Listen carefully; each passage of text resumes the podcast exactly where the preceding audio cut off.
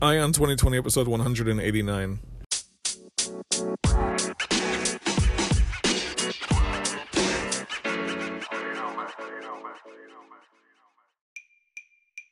Have 2020 vision with Ion 2020, your source for the news and events in the lead up to the 2020 presidential election. I am Ray Eaton, and I will keep you up to date daily until November 2020 with a libertarian perspective on the candidates and their policies, along with the news. Thank you for joining me. Now let's clear our vision.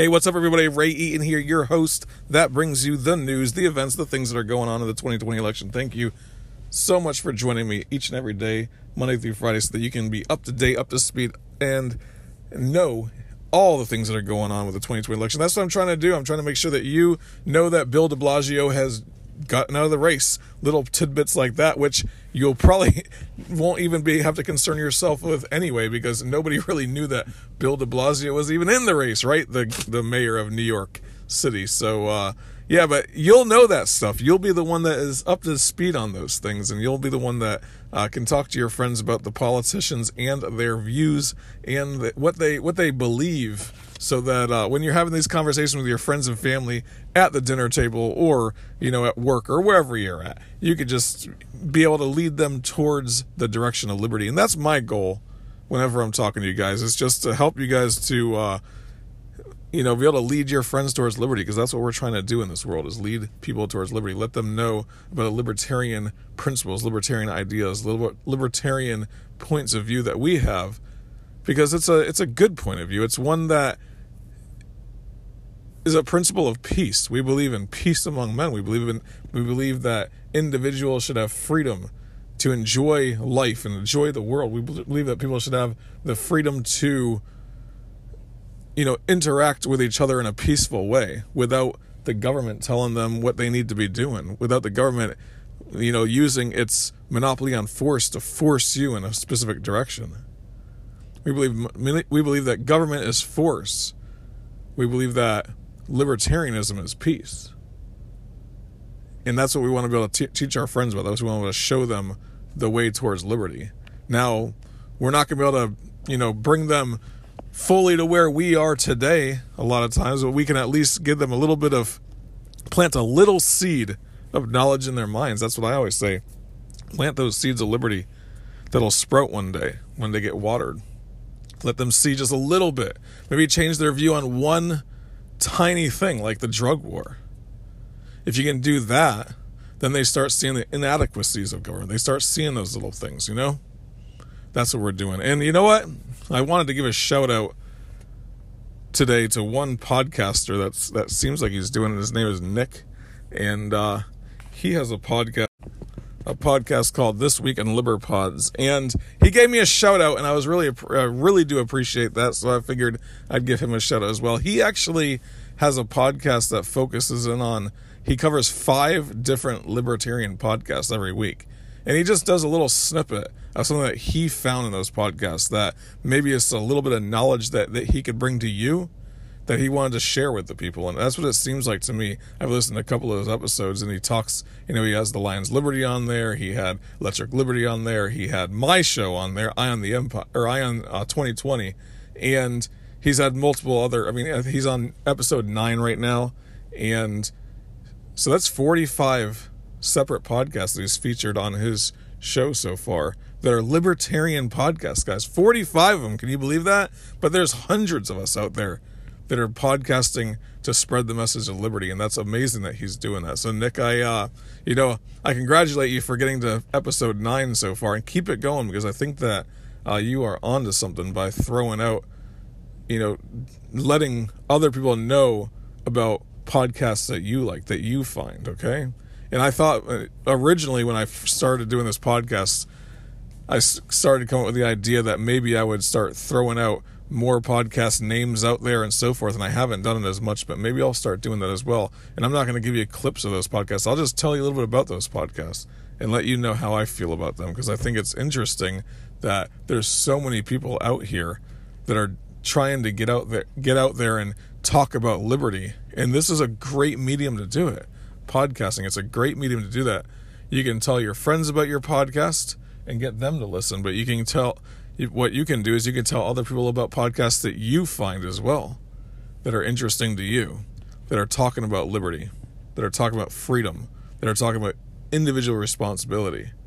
There's lots of us out there that are doing that, okay? And then we work as a as a team and we all work together. We push the message of liberty in our communities and across the nation, change the culture that we have in this world that or in America specifically, change the culture of how we want to interact with our government, the expectations that we have of our government. If we could change other people's expectations of the government, the politicians will conform to that. They'll stop preaching a message of socialism. They'll stop preaching a message of a nanny state. And then they'll start preaching a message of freedom and individual responsibility as well, because that's what the people will demand. But we've gone too far in this country where we've remained silent, maybe? As libertarians, I don't know. There's too much infighting among us? Maybe that's the. I don't know. I don't know what the. I don't know the exact problem with our libertarian message. Is it the messengers? I have no idea. Is it the Libertarian Party itself? Who knows?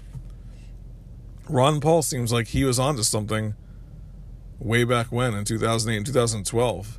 He brought a lot of people into the movement. But you know what? Bernie Sanders brought a lot of people in those movements as well. Maybe it's maybe it's just being an old dude that's speaking the truth. I don't know. Or speaking their perceived truth. Because obviously we don't think that Bernie Sanders is speaking the truth. But he seems like he's speaking truth to power in some ways. He seems like he's onto something of that. He, he diagnoses problems pretty well. That's what Bernie Sanders does. Maybe we need to start diagnosing problems as well. But his solutions to the problem, his cures to those problems, is socialism. That is not truth right there. Socialism is not truth more government is not the solution to these problems in America that we have. Government's kind of like, like what led us into a lot of these problems, right? The reason why I say that is because, for example, if you look at the student loan crisis that they, that I'm using air quotes when I say crisis, when we look at the student loan crisis that's going on, I mean, if you look at it, guaranteed student loans. The federal government, I think it was like in 2001 or 2002, it might have been in 2003, I'm not sure. But the federal government became the sole provider of student loans, right?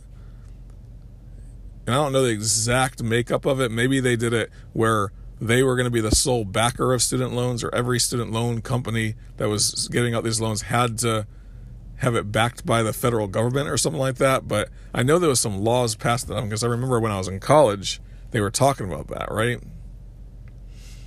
And over that time, so it became super easy to get student loans. I mean, you go into the student, you go into the finance office at a university, and they push those loans on you. They have you, re- they have you basically apply for all the grants and all the student loans, no matter who you are.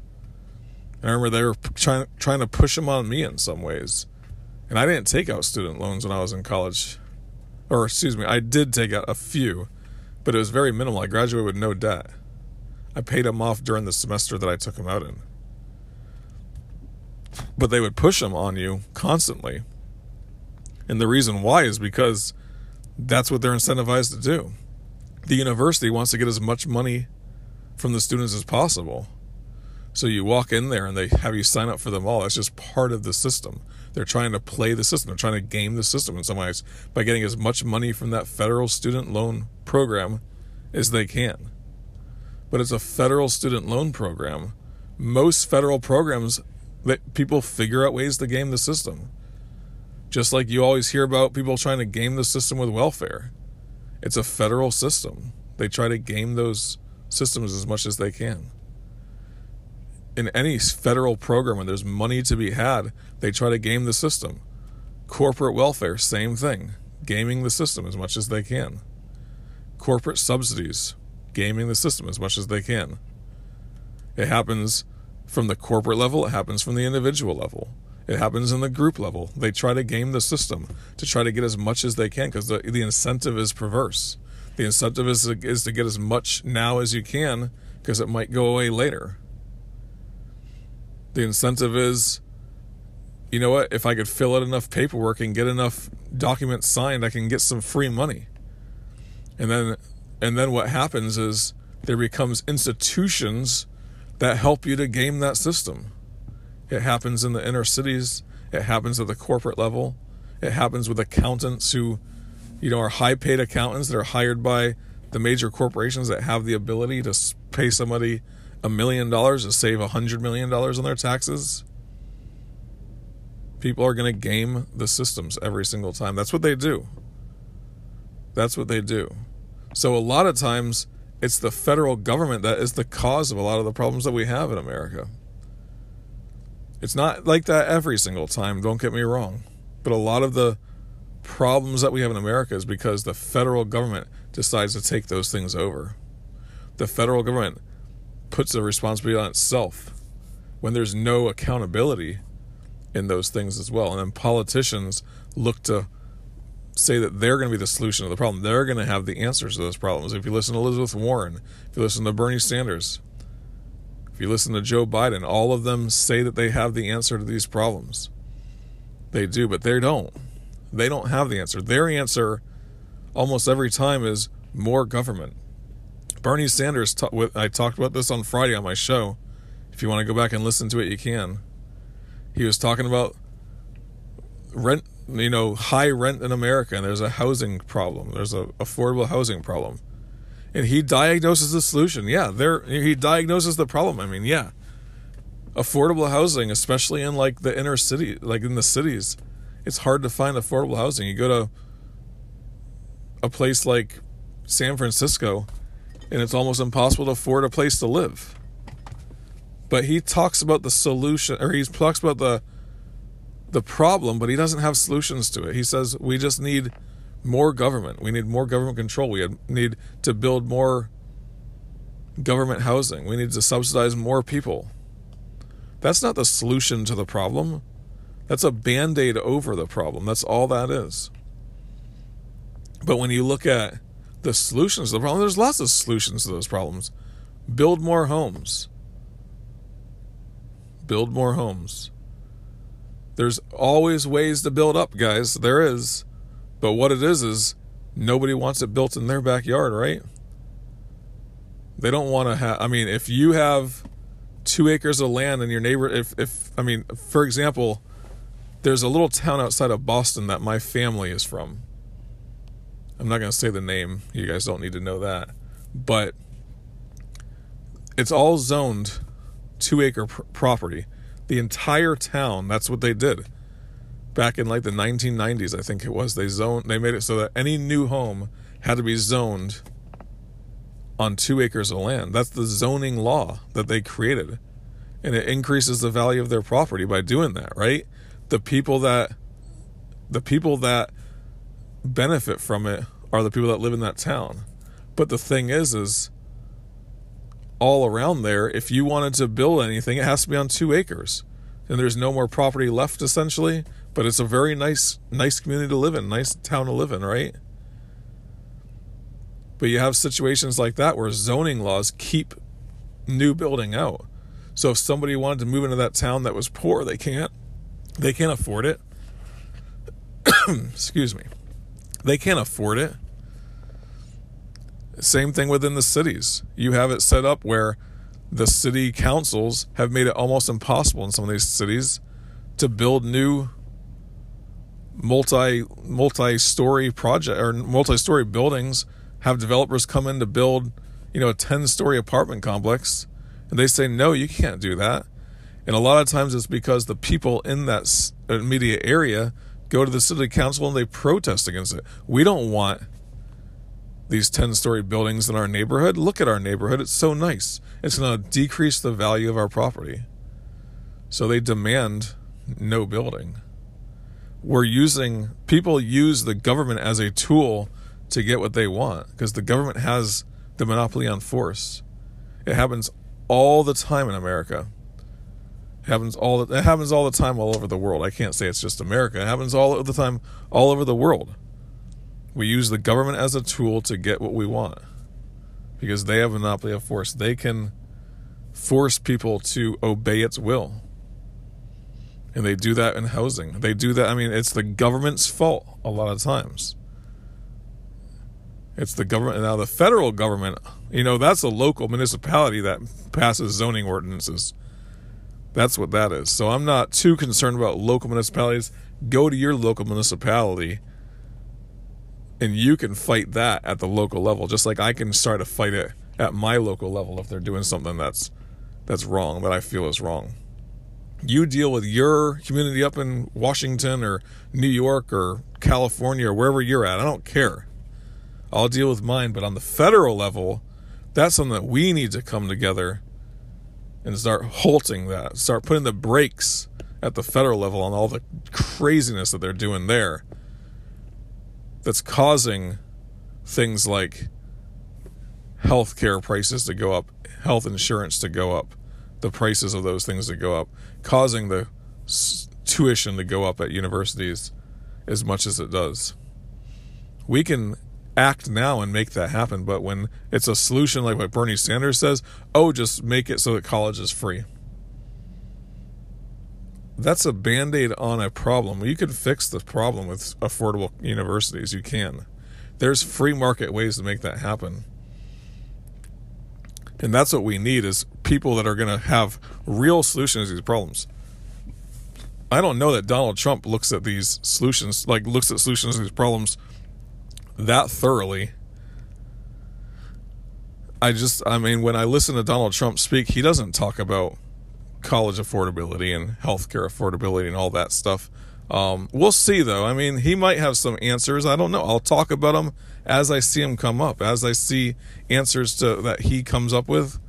I'm sure there'll be debates in the summer of 2020 that he's in with whoever the nominee is. That might be the case. Who knows? He might decide not to do debates, but I'll address those as he as he talks about them. But I mean, I just think that we as libertarians need to push an agenda towards finding people who are going to say less government.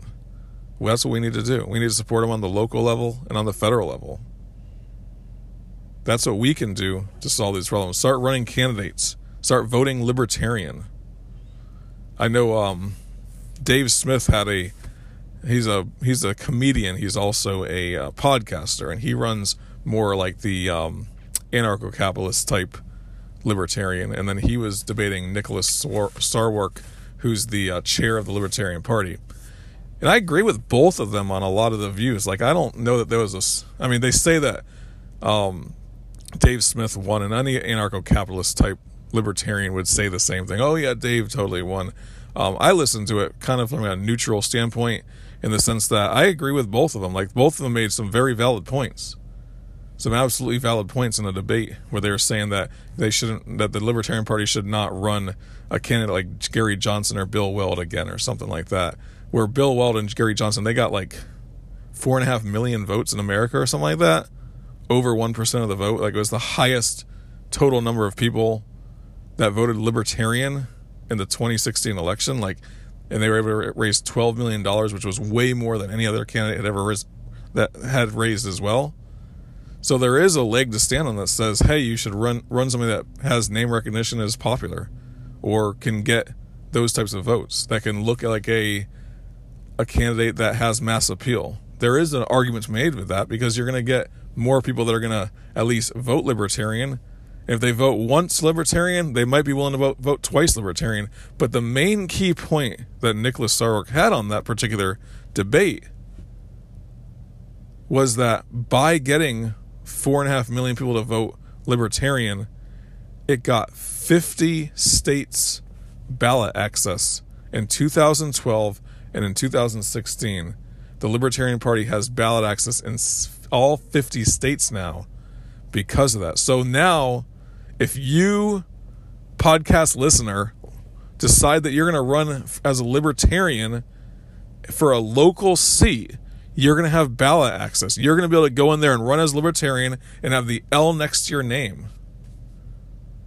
No other no other political party except for the Republicans and the Democrats have that. The Green Party has it in a few states. I think like 34 states.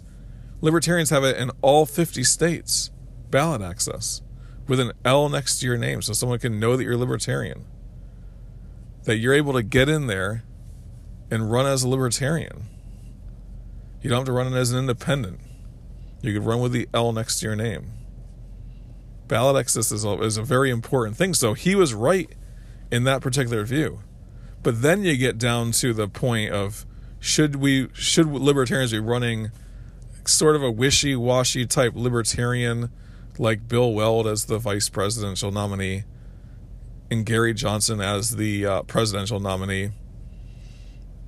That's where you get into the real debate on it, right? And uh, Dave Smith definitely made some good points that said that, you know, someone like Ron Paul definitely Gary Johnson was standing on the shoulders of the Ron Paul movement in 2012 and then again in 2016.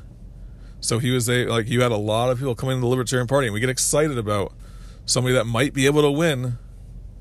And that's why, you know, that's probably why Gary Johnson was able to have such a good showing in 2012 and 2016. That probably is true.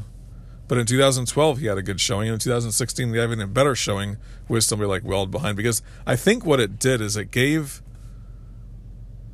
having like two former governors on the ticket gave the common person that's not a libertarian that maybe thinks that they might be libertarian, but they're not really, some sort of legitimacy. Like made it feel like the Libertarian Party was more legitimate to vote for, and that's why they did it. I don't know. I think both of the guys made pretty good, pretty good arguments.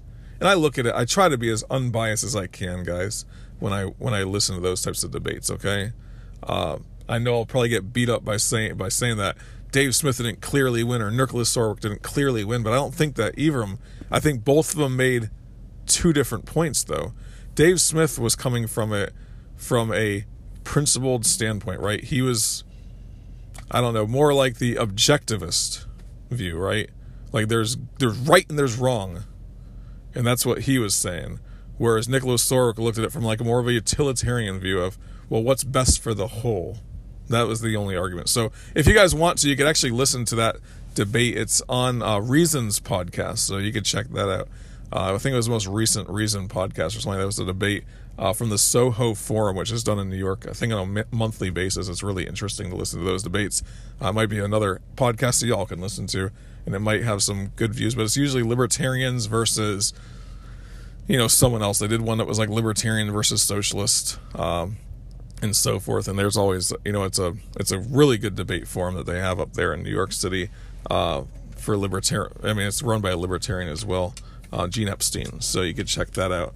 Uh, but yeah, guys, that is the um, that's the.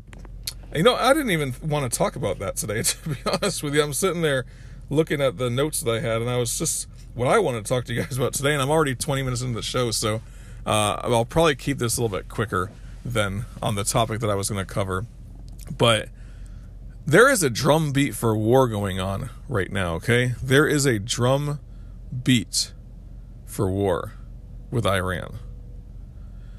It's a slow process to change the people's minds because we're so, we're like, we are not interested as Americans. We are not interested in more wars in the Middle East. It's absolutely certain that Americans will not support a war with Iran. But there's a slow drum beat going on, guys. The war drums are beating. Every month or so, it's in the news that Iran did something wrong, right? The Trump administration, through his Secretary of State, Mike Pompeo, through the Warhawks, that drum beat is is beaten. Every time I anytime anything happens in the Middle East, two months ago, what did you have happen? There was the a tanker that supposedly got, you know, so maybe a submarine went down there and tried to blow it up, right? A month later, another tanker uh, supposedly attacked in the Strait of Hormuz by Iran. All it, all it, all the while Iran's denying it. Of course, if they did it or they didn't, they're going to deny it. That's a fact also. But quick to judgment. America the leaders in America are quick to judgment on this. That it's always going to be Iran every single time because they're trying to get that war drum beating. Boom, boom, right? They're going to continue to beat the war drum in order to get America's perception of Iran as a bad guy in the in the area. They might be. They probably are. A bad guy in some way. I don't think the people of Iran are. But maybe the regime's not working with with America or something. I don't know. I do know this.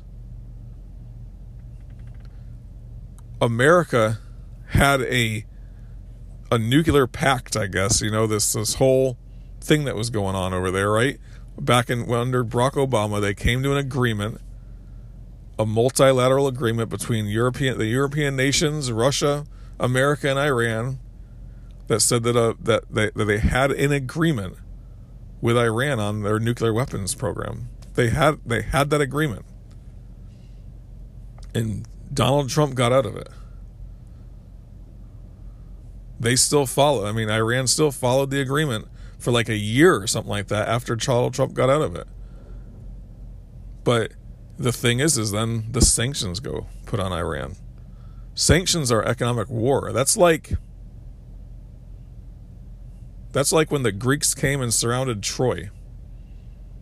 That's essentially what an economic sanction is, where no no food comes in and no food goes out. You can't trade anymore. That's what a sanction is.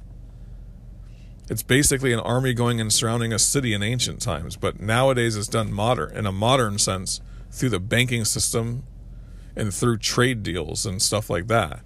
Through America saying you can't trade with Iran, and if you do, you can't trade with us. That's what they're doing. It's an economic war. It's no different. It's no different. No different at all. Now, if they have enough food and they have enough clothing, they have enough resources, they can wait it out, right? But that's not how the modern world is, guys. You have oil that you need to trade, you're going to try to trade it. You have products that you're producing that you need to trade, you're going to try to trade them. You have to.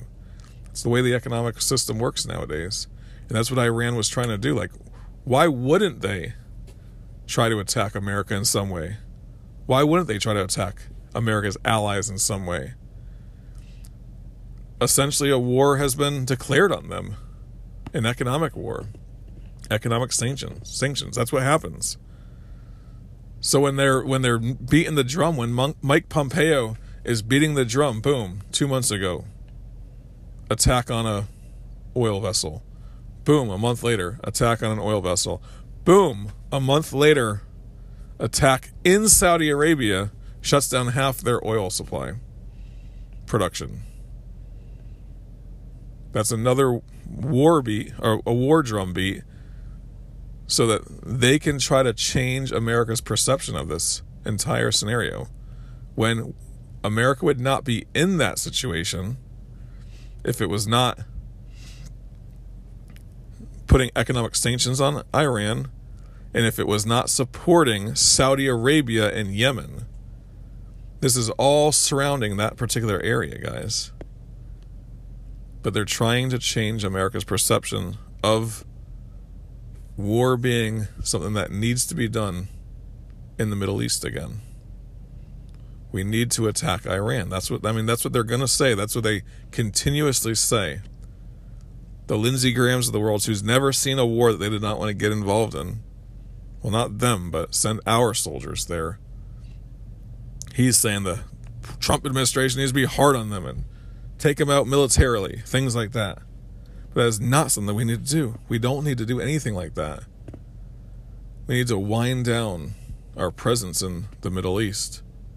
Bring the boys home, bring the troops home. Nothing worse than that. There was something I heard also in the debate, and I was just listening to it, and I thought that was pretty true as well. And it was said, you know, we have gun violence in America that's true but we glamorize war in America, right? We have troops coming home. We have troops all over the world. So the propaganda is that war is good. So people in their minds, they think that that's good, right? We have troops coming home who have seen just terrible things and they have PTSD. And like, there's just so much glamorization of violence. Why wouldn't we have gun violence in America like that, right? We have a war on drugs that causes people to have to protect their turf with these weapons. Why wouldn't there be gun violence in America when you have a black market for such a hugely demanded product? You wouldn't have that if you didn't have the war on drugs and the war overseas. You wouldn't have this glamorization of violence, this glamorization that we have of war and violence. That's why you have. I mean, I, I I'm I, I'm almost convinced now of that. You know. But hey, guys, um, we do not need to go to war with Iran. That that was that was my entire purpose of this was to let you guys know that there is a drumbeat going on right now to make it so that the American perception is that it's okay to go to war with Iran. And I think it's going to be very hard to change the current perception that Americans have that, hey, we're sick of wars. We want to get out of these things. I think it's going to be very hard for the administration to change that, but they will try, and try they will, okay? They will try as much as they can because it's in their interest, because war is the health of the state. And if they don't have an enemy to attack, people stop thinking about it, man. People, I mean, people stop thinking about dependency beyond the government at that point. The safety, they need to protect us. And that's what I mean, that it just sickens me, but the health of the state is the is war because it allows the military industrial complex to demand more. We need to build more bombs, we need to build more weapons. We need to build more planes, we need to build more ships. We need to build more. We need to outfit our troops with even better pro- better equipment. We need to be over there and have our hand in the Middle East. We don't need that, guys. We don't need that. And we definitely don't need war with Iran. That just scares me to death that we'll have that happen. The foreign minister of, I, of Iran in one of the news shows this week. Now, the way that the news framed it was he said he was saying that he can't guarantee there will be no war with Iran. He said, I can't guarantee there'll be no war with Iran. That's what that's what the news agencies were saying about this, right? That was the headline. Iran can't guarantee that there'll be no war with them. But what he actually said was, and it's just the way they frame it was pathetic because it makes people think that there's they need to be scared of Iran in this situation, right? Maybe we do, I don't know. But the way that the news media was framing it was so much propaganda, it pissed me off when I heard it. And when I actually read it and when I heard what he actually said, this is what he said. I can't guarantee there'll be no war with Iran, but I can guarantee Iran won't start the war. That's what he said. That's totally different than when the way the, the way the the media was trying to frame it. They were trying to make it seem like we should be scared of him. When he then he said, "But I can guarantee you that we won't be the one that started to start it." So he was guaranteeing that America is going to start at that point. America will start it. Who's the aggressor in that situation? Who's the aggressor? I don't know. I mean, that's just my two cents on the matter, okay? Hopefully I am hopefully I'm completely wrong in that Iran is such a terrible nation that we need to go blow them up or something, but I will never be for that war because there's so much propaganda out there about it. And we can't trust the leaders because they led us astray in Iraq. They did everything they can to get us into Iraq, lied us into war. How are we going to trust? How are we possibly going to trust the federal government on this? I don't think that we can, and I don't think that anyone in America believes that we can. So, but uh, that's all I got for you today, guys. That is it. And uh, I appreciate you listening to this show every single day what you can do is to help me out is to go ahead and subscribe to the show if it's your first time listening. If you like what you heard, hey, you know what? Check me out. You can do that every day. And uh, check out some of my previous episodes as well. Love to hear see those numbers continue to go up as well on the previous episodes. Uh, listenership keeps continuing to rise, so go ahead and share the show with your friend. And uh, email me, ray at eyeontheempire.com. You can do that, and I would love to hear from you. And then you can check me out, eyeontheempire.com Eye on the Empire is on Facebook and on Twitter as well. And if you would like to support the show, you can do that as well. 199 499 and 999 support levels.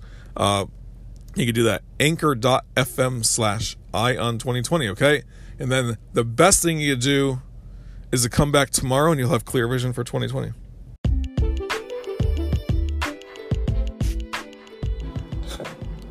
Hey guys, I'm excited to announce the new podcast I'm coming out with called First Year in Sales with Ray Eaton. Now, if you're not a salesperson, then it might not be for you, but if you are a salesperson or if you know another salesperson, go ahead and direct them towards this show.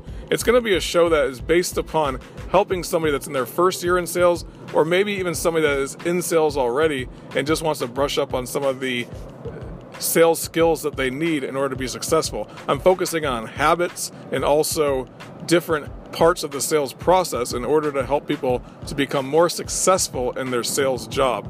So, like I said, if you know somebody that's in sales or if you yourself are in sales, go ahead and check out this podcast. It's on all of your podcatchers, anything that you would listen to, and that is called First Year in Sales with Ray Eaton.